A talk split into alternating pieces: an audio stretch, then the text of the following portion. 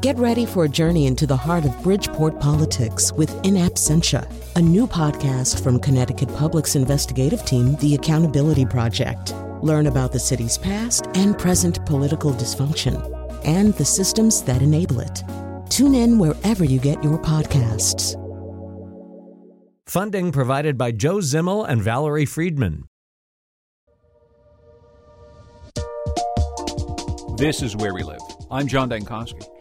This weekend saw news about renewed pressure on Israel to make a deal with the Palestinians to create a separate Palestinian state in the West Bank and Gaza.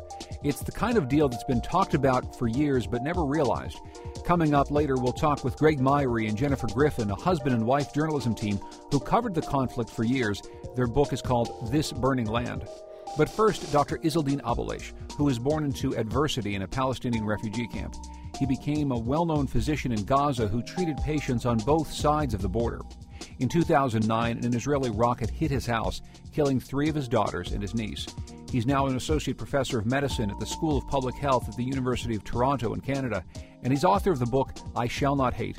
He's urging reconciliation, not more violence. He joined us last week in studio when he was here to talk at Central Connecticut State University. Dr. Izzeldin Abuelaish, welcome to Where We Live. Thank you. First of all, I, I, want you to tell us about growing up uh, in a Palestinian refugee camp and growing up w- where you did and how you turned it into a career in medicine. Tell, tell us about growing up.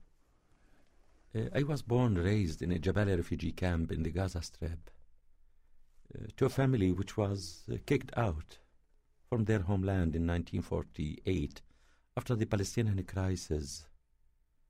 And this is one of the most difficult time in life for anyone when you feel homeless, stateless, in one day or night to be nothing.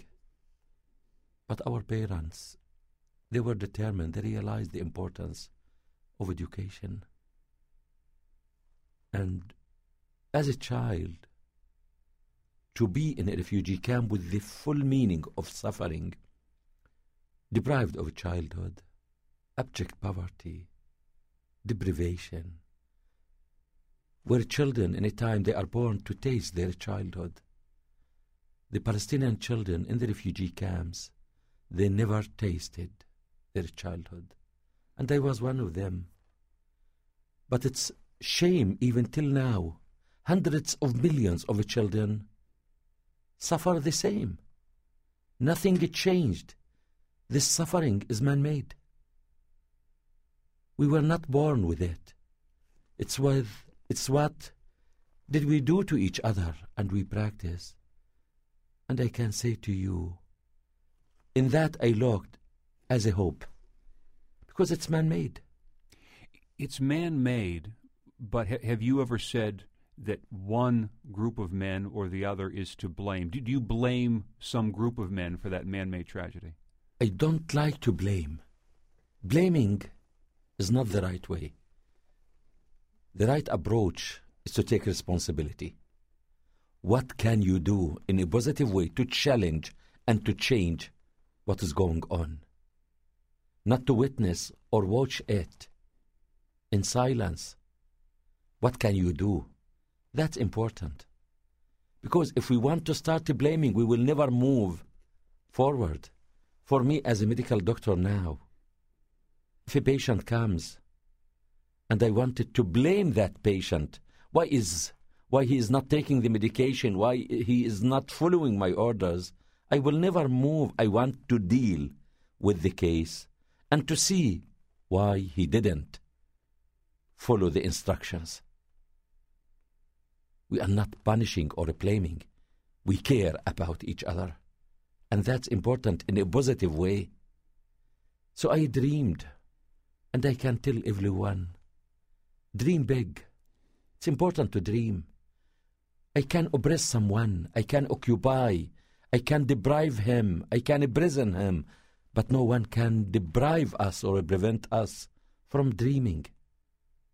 Dreaming are dreams are free for everyone. So dream big.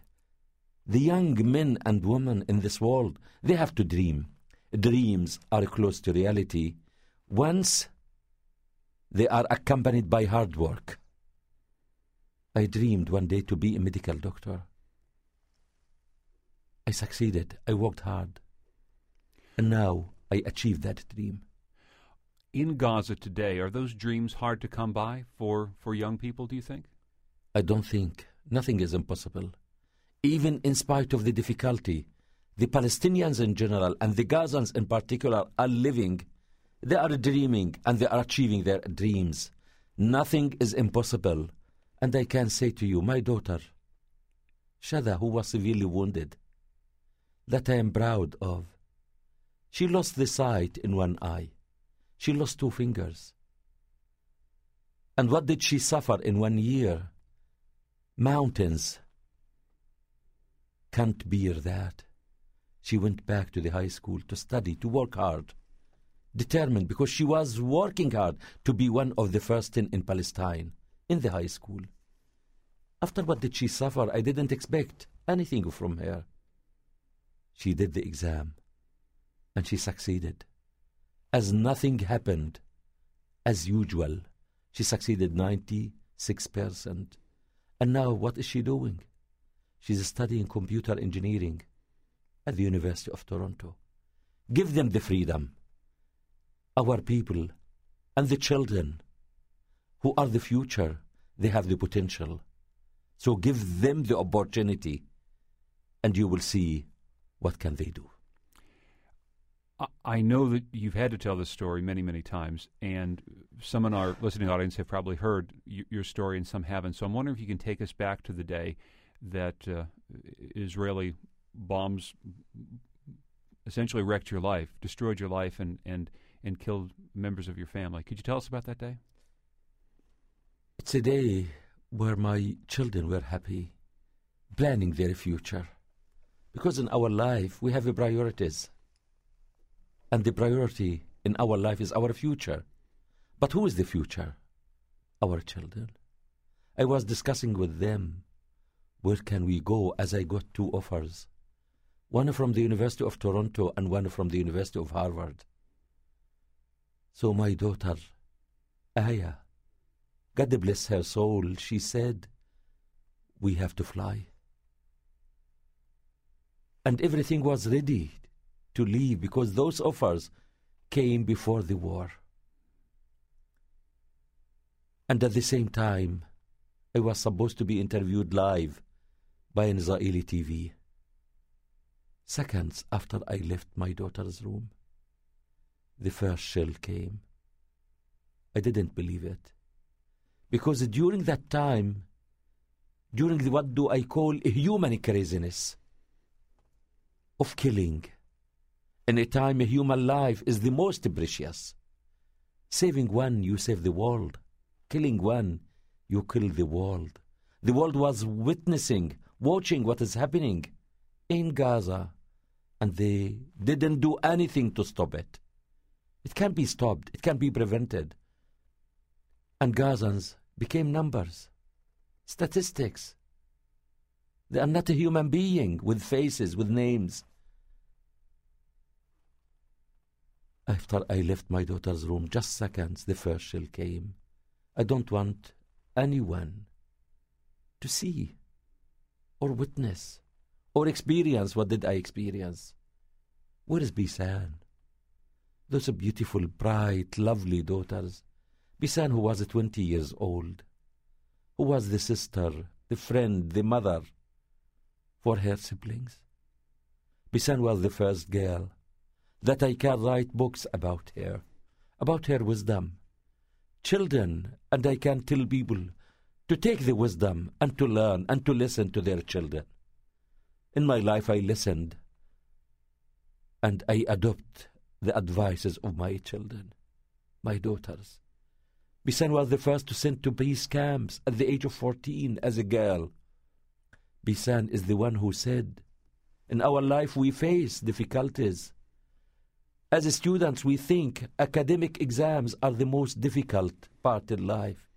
After she lost her mother, she said, It's life exams.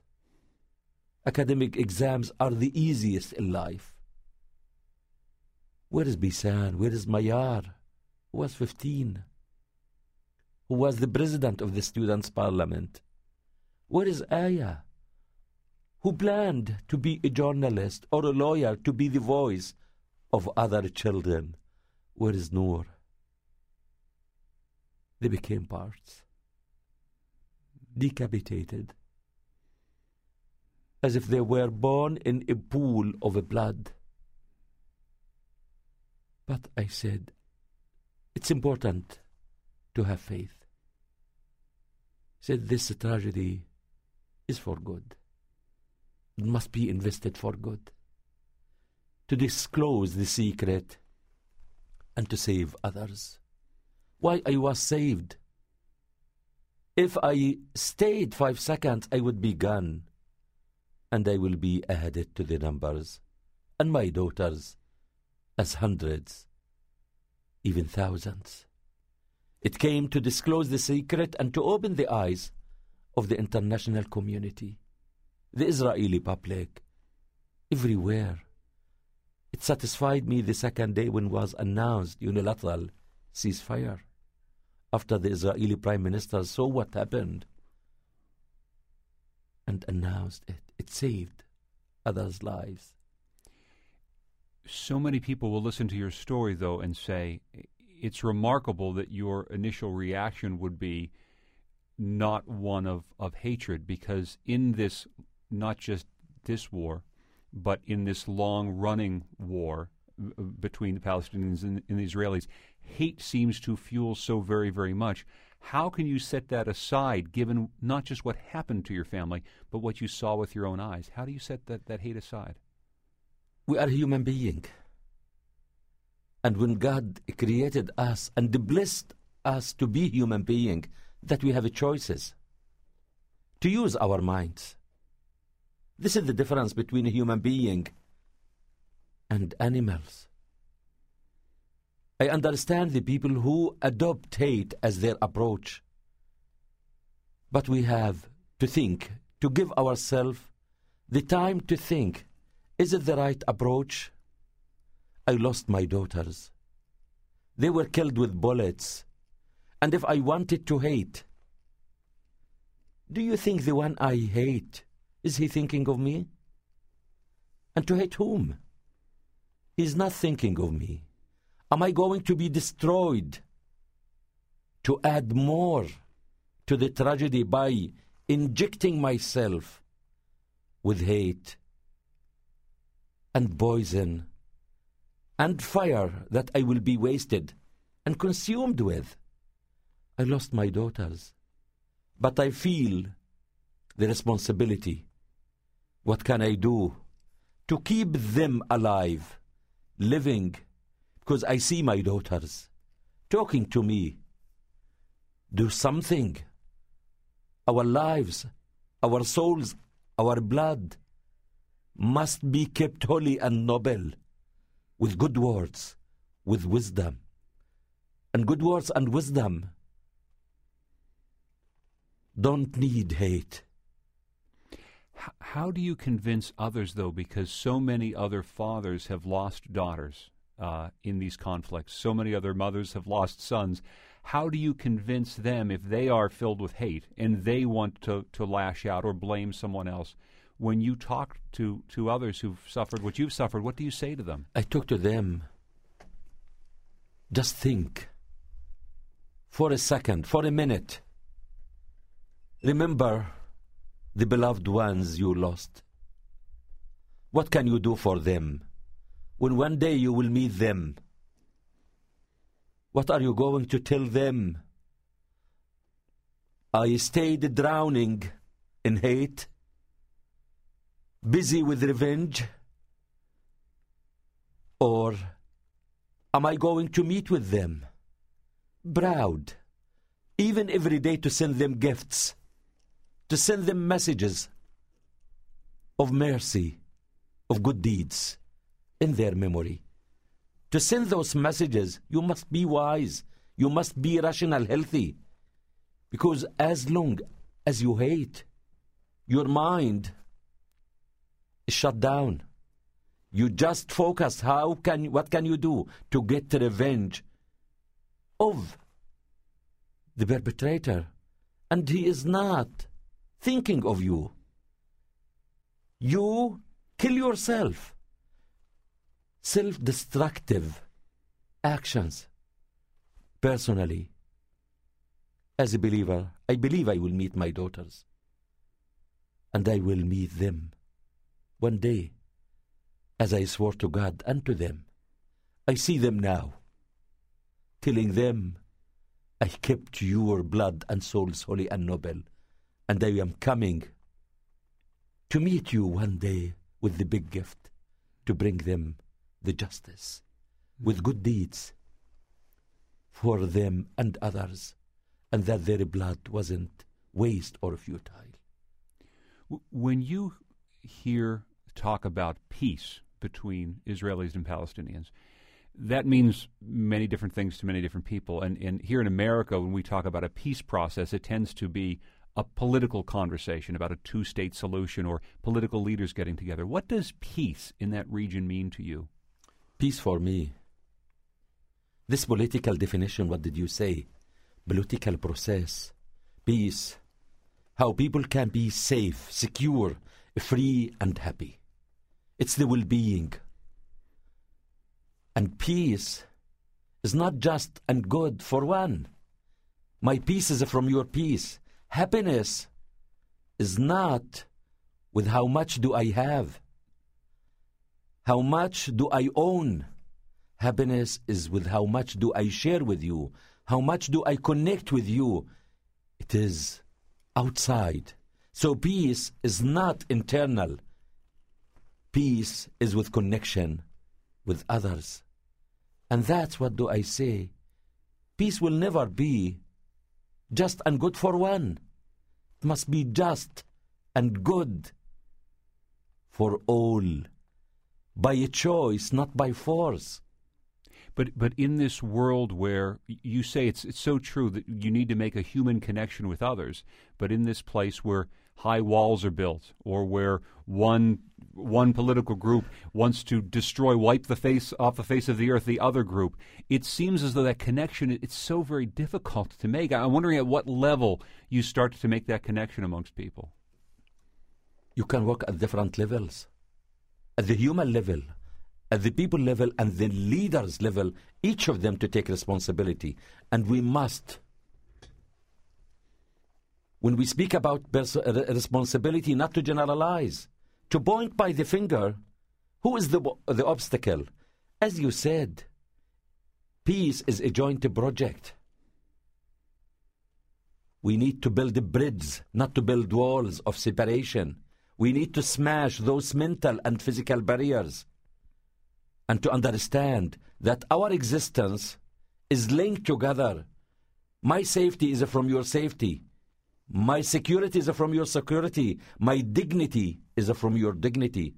I can't be free as long as you are not free. We must get rid of the fear and to have the moral courage to work together and to admit the rights of all for the long term, not the short term. Force can work, but for how long?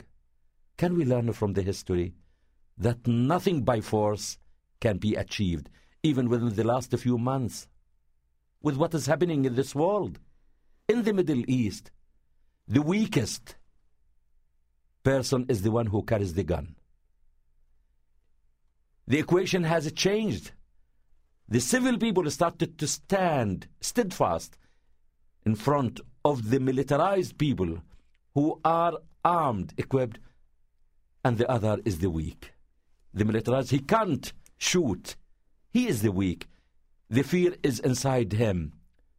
The fear transferred from the people to the military people.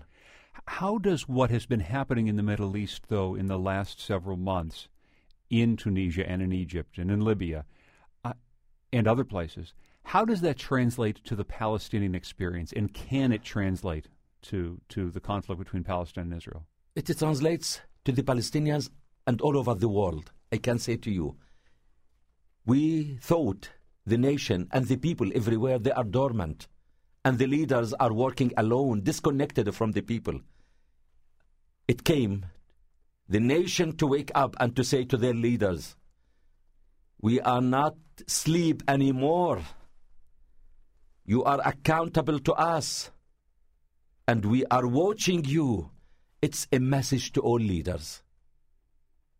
It's time for the nation's role and to tell the leaders you are there to serve us, to help us, to work for us. Your eyes must be focused on your nations, on the unemployed, the uninsured, the homeless, the students, the mothers, the children, not you, their eyes to be focused on the next election. We need leaders to tell them you must take the risk, the challenge to work for us. Otherwise, see what happened for other leaders in this world. It will happen to you and to others. We can kick you out.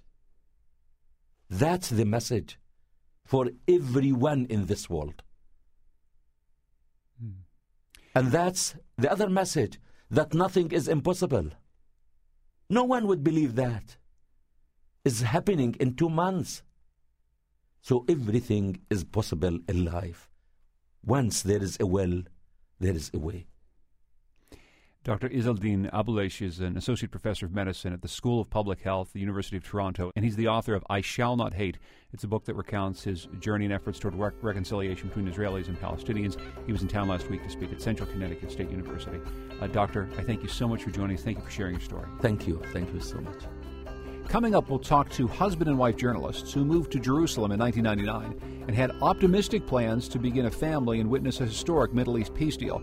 They soon found themselves raising two daughters while covering the worst fighting ever between Israelis and Palestinians. We'll talk to them about their book, This Burning Land, that recounts their experiences of the changes taking place over the past decade. It's coming up where we live.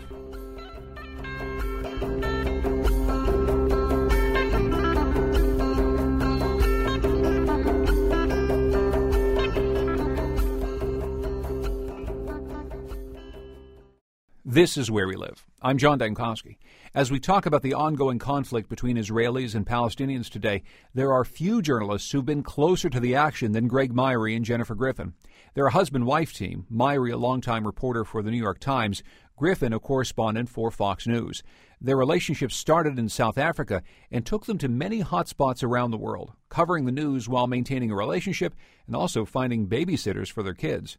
Their new book, This Burning Land, presents lessons from the front lines of the transformed Israeli Palestinian conflict. Griffin now covers the Pentagon for Fox. Myre is senior editor for NPR's Morning Edition. Welcome to Where We Live. Thank, Thank you, John. Uh, first, before we get into the specifics of the Israeli Palestinian conflict that you both covered up close and that you write about in this book, I'd like to know what got you there in the first place. What drew you to cover conflict areas as a team? Maybe, uh, Greg, I'll start with you. Yeah, we started about 20 years ago. I was a young AP reporter sent to South Africa at a very dramatic time in the late 80s. And I met Jennifer, who was a uh, college student taking a year off there. And when we met at a, a massive rally in Soweto, South Africa, with uh, 70, 80,000 people crammed into a soccer stadium to see some of Nelson Mandela's prison colleagues who'd been released and, and we were immediately gripped by by this this this kind of story. And this was an incredibly powerful story, and, and we look back on it, and, and and I think having been at that place at that time, you couldn't help but uh, but get riveted and, and drawn in. And we just took it from there. Uh, we were we, we covered many conflicts in Africa, and then we we went to uh, South Asia and then the Middle East, uh, and uh, we uh, we were hooked. In fact, John, we uh, when I first moved down to South Africa after graduating from college, I uh, Greg got assigned up to Mogadishu because there was a famine going on, and he left. I arrived on a Friday, he left on a Monday, and in those days it was not easy to make. You know, there were no cell phones, you couldn't call. Greg was sent into Somalia with a, a manual typewriter, and I bought a one-way ticket up to Nairobi, and uh, in order to follow him into Mogadishu, and there were only a few journalists in there at the time um, I was negotiating with the, the the drug dealers, the khat dealers who were flying the drug called khat into Somalia. They were gonna, I was gonna pay my weight in khat to get uh, dropped off in Mogadishu because there was so much uh, going on and it was there were no commercial flights. So I, I met Greg. I, I surprised him at the UNICEF compound uh, in Mogadishu, and and I called some newspapers from there, said I was there, and I started freelancing, and that's how I became a journalist. Boy, I, I have to tell you, there's a certain part of romance that, that, that comes into this, but at the same time, uh, Jennifer, it sounds a little bit crazy. Whenever you hear about people who decide they want to go into conflict areas, you, you think about these sort of death wish journalists who, no. who are adrenaline junkies. And meanwhile, you're trying to do this as, as a team, as a pair. Did you ever find this odd as you sat back and thought about the life that you got into? Well, I think we did. The the key was we didn't take a moment to step back. we just we went from uh, amazing human story, amazing w- being a, a witnesses to history in different locations. We didn't step back and think. If we had, we might have uh, reconsidered some of the places uh, we went. But but we were so compelled by the stories. Uh, we moved from South Africa to Pakistan. We witnessed the rise of the Taliban. Greg and I spent our honeymoon in Kabul. We had our two children in Israel when we we lived in Israel for seven years, and that's what the book is about. Uh, those seven years in Jerusalem, and but I would literally on some days t- uh, when I was pregnant with the girls, you know, my I would go to work with a flak jacket and a breast pump. Yeah, I, I, actually I read that story in there, and I thought to myself, that's one of the the stranger tales I've ever heard. Maybe you can tell that story about uh, the flak jacket, the breast pump, and the checkpoint, and actually having to negotiate about a place to refrigerate your baby's meal. Well, yes, it was. Um, I think it was Amelia, our second daughter, and uh, we were in Gaza. And I had always told my mom we weren't going to be in the same place where there was shooting on at the exact same time, and that was our sort of rule as a couple. And this one particular time, we both got caught out. We were in the Gaza Strip, and we were crossing back through the Erez checkpoint, uh, the the point that, where you cross from uh, Gaza back into Israel. And there had been a suicide bombing in Jerusalem, and the Israelis shut down the checkpoint. And the sun was starting to fall. It was getting dark, and we realized we were going to both have to turn around and go back into uh, Gaza. But we were waiting and waiting and waiting, and I had I had very carefully been you know bringing this this breast milk for the baby who was back in Jerusalem, and and I was you know I had gone down. I think I'd gone down to interview some one of the leaders of Hamas, and I had to. I, I at one point I got so angry with the Israeli soldiers, the young soldiers who wouldn't let us pass through. I said, well, if you're going to keep us here, you're going to have to refrigerate this. And I put the milk on the counter, and you've never seen the look on their faces, but they knew I meant business at that point. You, you know, when, when Jennifer talks about making promises never to both be in the same place in a shooting zone at the same time, I, I'm wondering, Greg, how that came into your thinking. What were some of the other types of negotiations that you had to do while you were literally raising two young children in Jerusalem and trying to cover all the violence around? Yeah, I mean, uh, that that promise got broken pretty often. Um, there were there were always uh, contradictions that that that arose. I mean, we might both race out in the morning to cover the same event or different events, and at one o'clock we'd sort of be on the phone. Uh, can you pick up the kids from preschool? No, I can't. Can you pick up the kids? And we'd be sort of going back and forth uh, to see who would pick up the kids.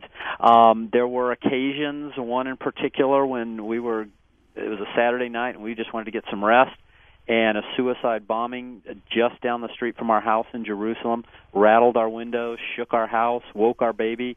Uh, Jennifer wants to race out the door to to meet up with a camera crew uh, to to cover it. I'm trying to call the police to get details, um, and we're sort of uh, passing this crying baby back and forth. Uh, fortunately, our babysitter, who lived a mile away, was so well schooled in this terrible drill. She came she came racing over to our house. We did we couldn't even reach her on the phone, but she just knew to come running. Um, so we made it work, but uh, there was a lot of juggling going on.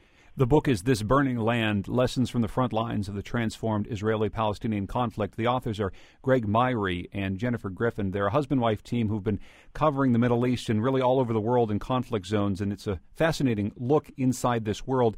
You have two very, very different jobs working as a team. Greg, you're able to go into places with just a, a pen and a pad. Jennifer has to bring along a camera crew and, and an awful lot more. How was doing these two very different jobs um, different? What did you learn from each other when, when you're both trying to cover the same wars but uh, doing two very different things?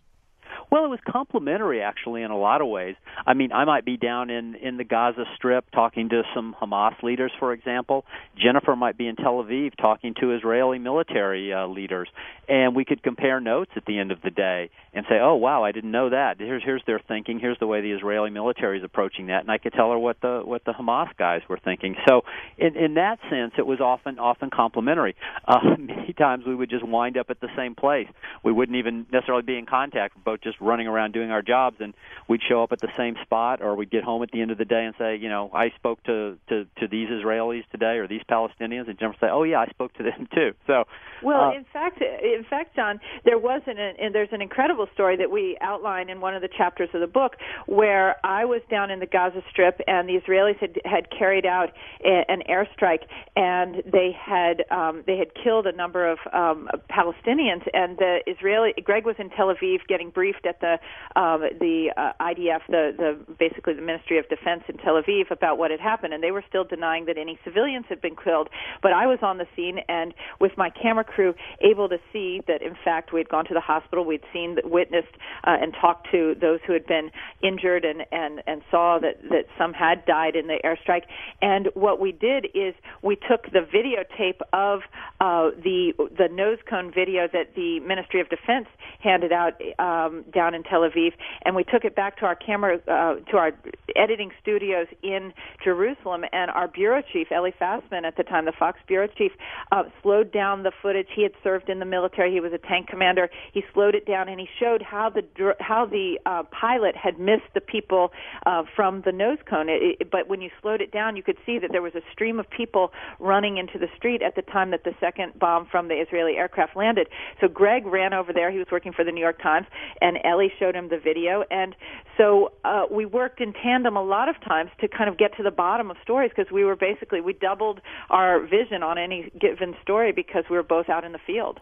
Probably more than in any other conflict that you can cover in the world, the truth is so very, very hard to come by because every time there is, is an attack into Gaza by the Israelis, uh, there's always some sort of uh, statement that says that perhaps terrorists were there. Whenever uh, Gazans uh, lob some sort of uh, missile into into Israel. There's denials on the other side. How did you get at the truth of what was actually happening on a day to day basis? Because it must have been quite the moving target. It really was on, on, on a couple levels. Um, one great benefit of reporting from there is it was an open place. People loved to talk, and it was very, very small. So you could actually get to the scene. You weren't having to, to call 500 miles away by phone and, and try to find a witness. You could actually go to the scene, talk to eyewitnesses yourself, um, or in many cases, you would just be out and about and stuff would be happening uh, nearby. But um, you could cross the front lines. That's what's unique about this conflict is you could cross the front lines on any given day and report both sides of the story, and that's what this book does for the first time, I think, uh, and why it's so significant in documenting the last ten years is that we were able to crisscross back and forth across the front lines, and we bring you characters from each side of the Israeli-Palestinian conflict so that you understand what each side is feeling and uh, and going through during these past ten years of fighting. And it's something, as you write in the book book, you're lucky in that on neither side are, are either of these people going to likely say no comment. You're always getting comment from someone because, as, as Greg just said, people love to talk.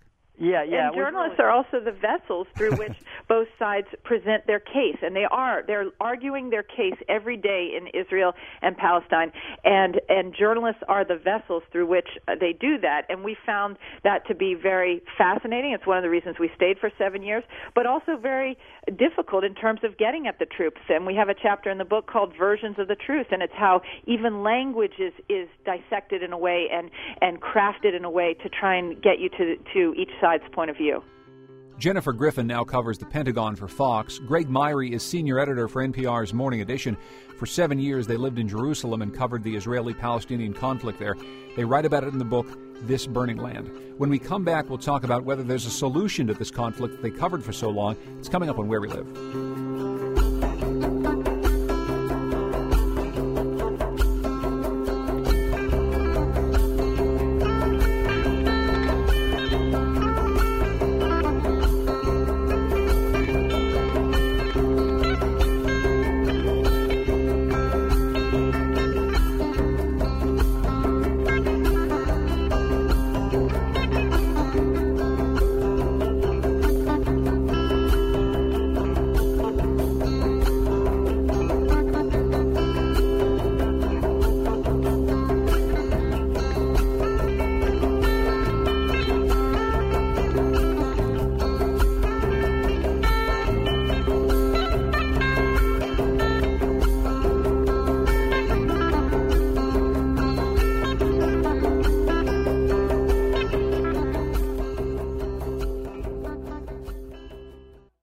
This is Where We Live. I'm John Dankosky.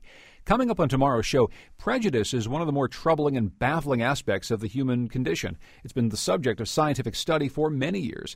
Are we hardwired to judge others, or does our society teach us the us versus them mentality? A recent Yale study argues that prejudice is more than the product of our culture or history. In fact, we may learn something from our primate cousins. You can join the conversation on air and online at WNPR.org, keyword where.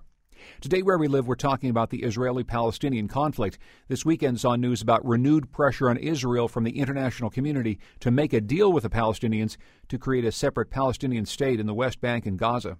Greg Myre and Jennifer Griffin thought that might be close to happening as far back as 1999 when they first moved to Jerusalem. They were raising their two young children while reporting on both sides of the conflict. Myre for the New York Times, Griffin for Fox News. Their book, This Burning Land, presents lessons from the front lines of the transformed Israeli Palestinian conflict. Uh, you, you, suggest in, in the introduction to your book that when you moved to Jerusalem there to start a family and to live and cover this conflict, that you believe that perhaps you'd be there to see a historic peace agreement. Um, did you truly believe that, and at what point did you realize that that just was not going to happen? Well, I mean, yes, I think we we truly believed it was within reach. It was never certainly a certainty, but it just seemed like they they the Israelis and the Palestinians had put a half century of really bitter conflict and fighting behind them. Uh, you would see Israeli police and Palestinian police patrolling together in the same vehicle. Every day, 150,000 Palestinians from the West Bank and Gaza came into Israel as commuters. They worked uh, in all sorts of Israeli businesses during the day, went home at night. Israelis went to the West Bank to go shopping, get their car repaired, that sort of thing. You, there was a lot of interaction going on. We drove around ourselves. You often didn't know when you were leaving Israel and when you were entering the West Bank. Uh, you, we would we'd be asking, where is this conflict that that everybody's been talking about? And the bitterness and the the frustration and the anger was certainly there but it seemed in some sense that a peace agreement would just begin to catch up with the reality on the ground, which was that the, the peoples were interacting and, and there had been no serious fighting for, for three or four years when we got there. So it, it certainly seemed possible, and I'll, I'll let Jennifer bring up the point when uh, when we just we realized it was all all going to go bad. Well, Greg, before you do that, mention uh, the fir- one of the first days when you got there, uh, the scene at the Al Aqsa Mosque, the um, the Dome of the Rock, uh, um, what you witnessed at the at the mosque that day. One of my first days in Jerusalem, it just as as more mostly as a tourist, I started walking around, and I went to perhaps the most important uh, uh, piece of real estate there in the entire region, which is the uh, Temple Mount, which is the most uh, important place in Judaism and it's also to the Arabs it's known as the Noble Sanctuary, that that famous gold dome on the religious shrine there, which is one of the holiest sites in Islam. And when I walked inside the Noble Sanctuary, there were of course uh, some Muslims uh, sitting on the carpeted floor reading from the Quran. But the first thing I noticed were about 20 or so Israeli soldiers in uniform, but they'd left their guns and their boots outside, and they were sort of padding around the place getting a guided tour. And this is part of the sort of cultural sensitivity. Clearly, the Israelis were preparing themselves for for dealing with uh, the the situation there and looking toward the future. And the, the worshippers, the Muslim worshippers, were just ignoring this. This was part of the daily routine. It was not a big deal. It didn't feel tense. So there was this sense of okay, we're we're trying to to coexist and work this out, and it, it certainly seemed uh, like it was moving in that direction. But within a year, uh, things were very different and in fact, I was at the at the base of the Temple Mount, uh, standing near the Western Wall, uh, just beside the um, Golden Dome of the Rock, when Ariel Sharon, who was in the opposition leader, took those famous steps on the Temple Mount that really marked uh, uh, the beginning of seven years of of the Palestinian uprising. It was on September 28th, 2000, and I was pregnant with our our first child, and I was feeling a little. I had morning sickness, and I remember when the rocks started flying over the walls down onto the western wall where Jews were praying, and and uh, Ariel Sharon's um, uh, visit that day, and we outline in the first chapter of the book um, what it was that motivated him to go there, and conversations that he had with certain individuals, and who it was who convinced him to go there. And and this hasn't been reported before, but the person who um, who did convince him to go has since died, and he had asked us to not tell the story until he had died. As we talk about some of the ways in which all of this can change, I find it fascinating at the end of your book, you have conclusions in, in a series of, of 10 reasons why the both of you think that, that perhaps things have not gotten better.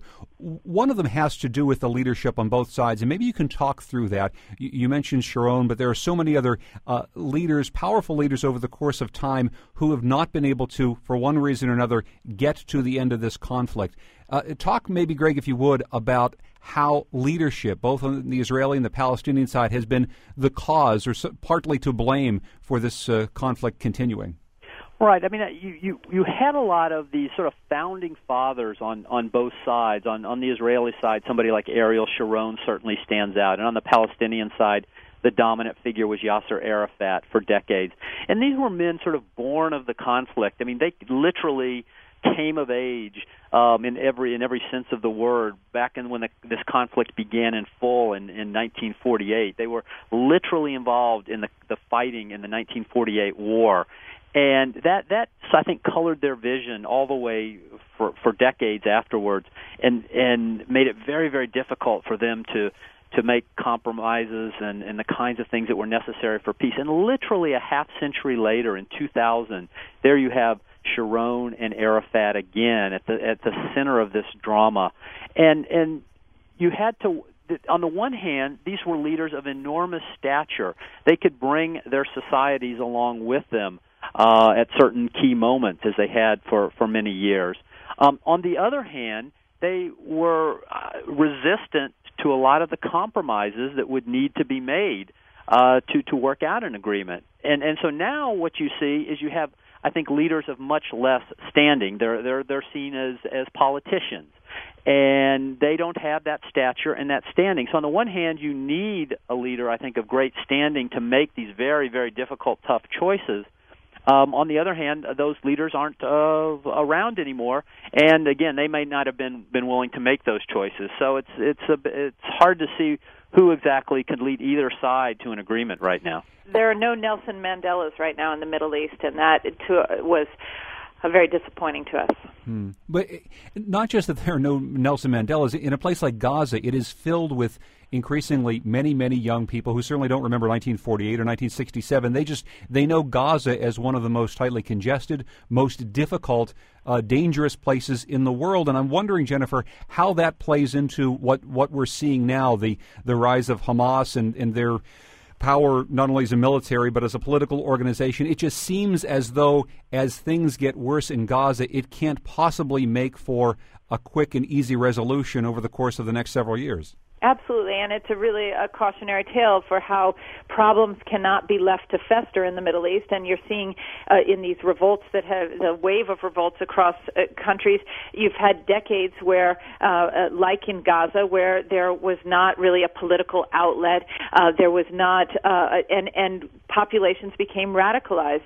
What's very interesting right now is for the first time in the Arab street in capitals across the uh, Middle East, uh, people are not blaming their problems on the Israelis and the Palestinians and the Israeli-Palestinian conflict. That used to be the old mantra in the Middle East, and for at least this short period of time, um, those those revolutions are turning against the tyrants who ruled them and and didn't provide them with services and didn't provide them and and so Greg has pointed out many times in recent days, as we've talked about this, that all it takes is a spark in the Middle East. There's been such a combustible situation that, you know, whether it was a, a fruit seller in Tunis who set himself on fire, uh, the, you can't leave situations boiling for as long as leaders in that region have done, whether it's in Gaza or elsewhere, because um, because the anger is such that it is really combustible. But but of course the anger in some of these other places in, in Libya and uh, and in Egypt was against the the tyrant, the ruler. Uh, it it keeps coming back to the tyrant in the Palestinians' eyes, uh, Greg Myre being being Israel. And I'm wondering, first of all, if that will ever change. And and as we were reading in the New York Times over the weekend, that the international community seemingly is ready to start to push Israel more toward doing something. Uh, to settle this agreement on their own, to reach out to the Palestinians, because uh, at a certain point, the UN and the rest of the international community is going to ask them to do this very, very thing. Yeah, I think we're going to see something very significant coming up in the next few months. It will probably play out over a very long period of time. But for decades now, the paradigm has been Israelis and Palestinians should sit down and negotiate. Uh, the U.S. could often be the mediator. But that that and they need to work out an agreement. That's been the way this has been approached. But with the negotiations going nowhere, and, and literally for a decade now, we haven't seen any any great progress. The Palestinians are starting to take a different approach, feeling well if the Israelis are not going to offer us something that we feel is is uh, uh, satisfactory, and the Israelis feeling that we can't really negotiate because you've got two a two-headed Palestinian leadership with Hamas in Gaza and the Fatah in the West Bank, we're going to just go for international support. And and the Palestinians have obviously a lot of international support that there should be a state. And so they're talking about going to the United Nations, to the General Assembly, where the U.S. could not veto a resolution, and, and try to get recognized as a state of Palestine, which would include all of the West Bank and Gaza and East Jerusalem. And therefore, Israel would be put in this very awkward position if something like that happened, that there would be a Palestinian state, except there would be Israeli civilians and Israeli troops in this Palestinian state. So instead of trying to, to negotiate a, a hundred, a thousand small points with the Israelis, um, sort of going over their head and just going and making an appeal to the United Nations. And again, the Americans in particular vetoed a lot of resolutions against Israel over the years, but if something was done in the General Assembly, um, that would not uh, be uh, a place where the U.S. could veto. But also, John, go, just to go back to your point about tyrants in the Middle East, don't forget that the rise of Hamas in Gaza was as much a result of Yasser Arafat's tyrannical rule um, and the Palestinian Authority's lack of um, of institution building um, and and uh, providing services to people. Hamas filled that gap, and that's what a lot of these Islamic movements have done in places. And so there's you really need to understand Hamas and the rise of Hamas in order to understand what's happening in a lot of the other uh, Arab countries right now. Before I let you both go, in our first segment on this program, we talked to a Palestinian man, Dr. Izzeldin Abuelaish, who uh, grew up amidst the violence of Gaza and he saw his family ripped apart by it. Now, he's urging reconciliation. Do you think that there are enough voices like his on both sides of this conflict to actually make some sort of change? Because you do write about him in this book. Yeah, absolutely. I mean, he is the he himself is the leading example. Um, you know, I'm, I'm sure as your listeners have heard the the terrible, terrible tragedy that uh, that happened to him. And and I actually met him back uh, right around the beginning or shortly after the beginning of the Palestinian uprising in 2001. And he was just this this remarkable figure even then. Um, there are good, good people on both sides, like Dr. Abuelaish, and even majorities, I believe, on on both sides. But it, it, it doesn't. It can take a small number of people to to undermine. Uh, the good work. We saw this repeatedly during the 1990s when it seemed like the negotiations might be making some progress and there would be an attack or a bombing that would, would really sour the atmosphere and, and be a big setback. So yes, there are enough good people there, no doubt about it. But it's it's preventing extremists from acting and and uh, and destroying that atmosphere. But John, it's people like Izzeldin Abuelaish. They are the reason that we wrote this book because it's characters like them that we present in the book who we had such empathy for and we got to know in such a personal way over seven years that we wanted people to understand the conflict through their eyes and and they became the vehicle through which we told this story. Jennifer Griffin and Greg Myre are the co authors of This Burning Land Lessons from the Front Lines of the Transformed Israeli Palestinian Conflict. Uh, Jennifer, of course, is a correspondent for Fox News. Greg Myre works for NPR's Morning Edition, was a longtime reporter for the New York Times. Thank you both so much, not only for the conversation, but for this great book. I think it teaches us a lot about what's been happening there over the course of the last uh, several years. Uh, good luck with it and uh, continued success to both of you. Thank you, John. Thank you, John. Where We Live is produced by Josie Holtzman. The senior producer is Katie Talarski. I'm John Dankosky. Coming up on tomorrow's show, the evolutionary roots of prejudice. I hope you can join us.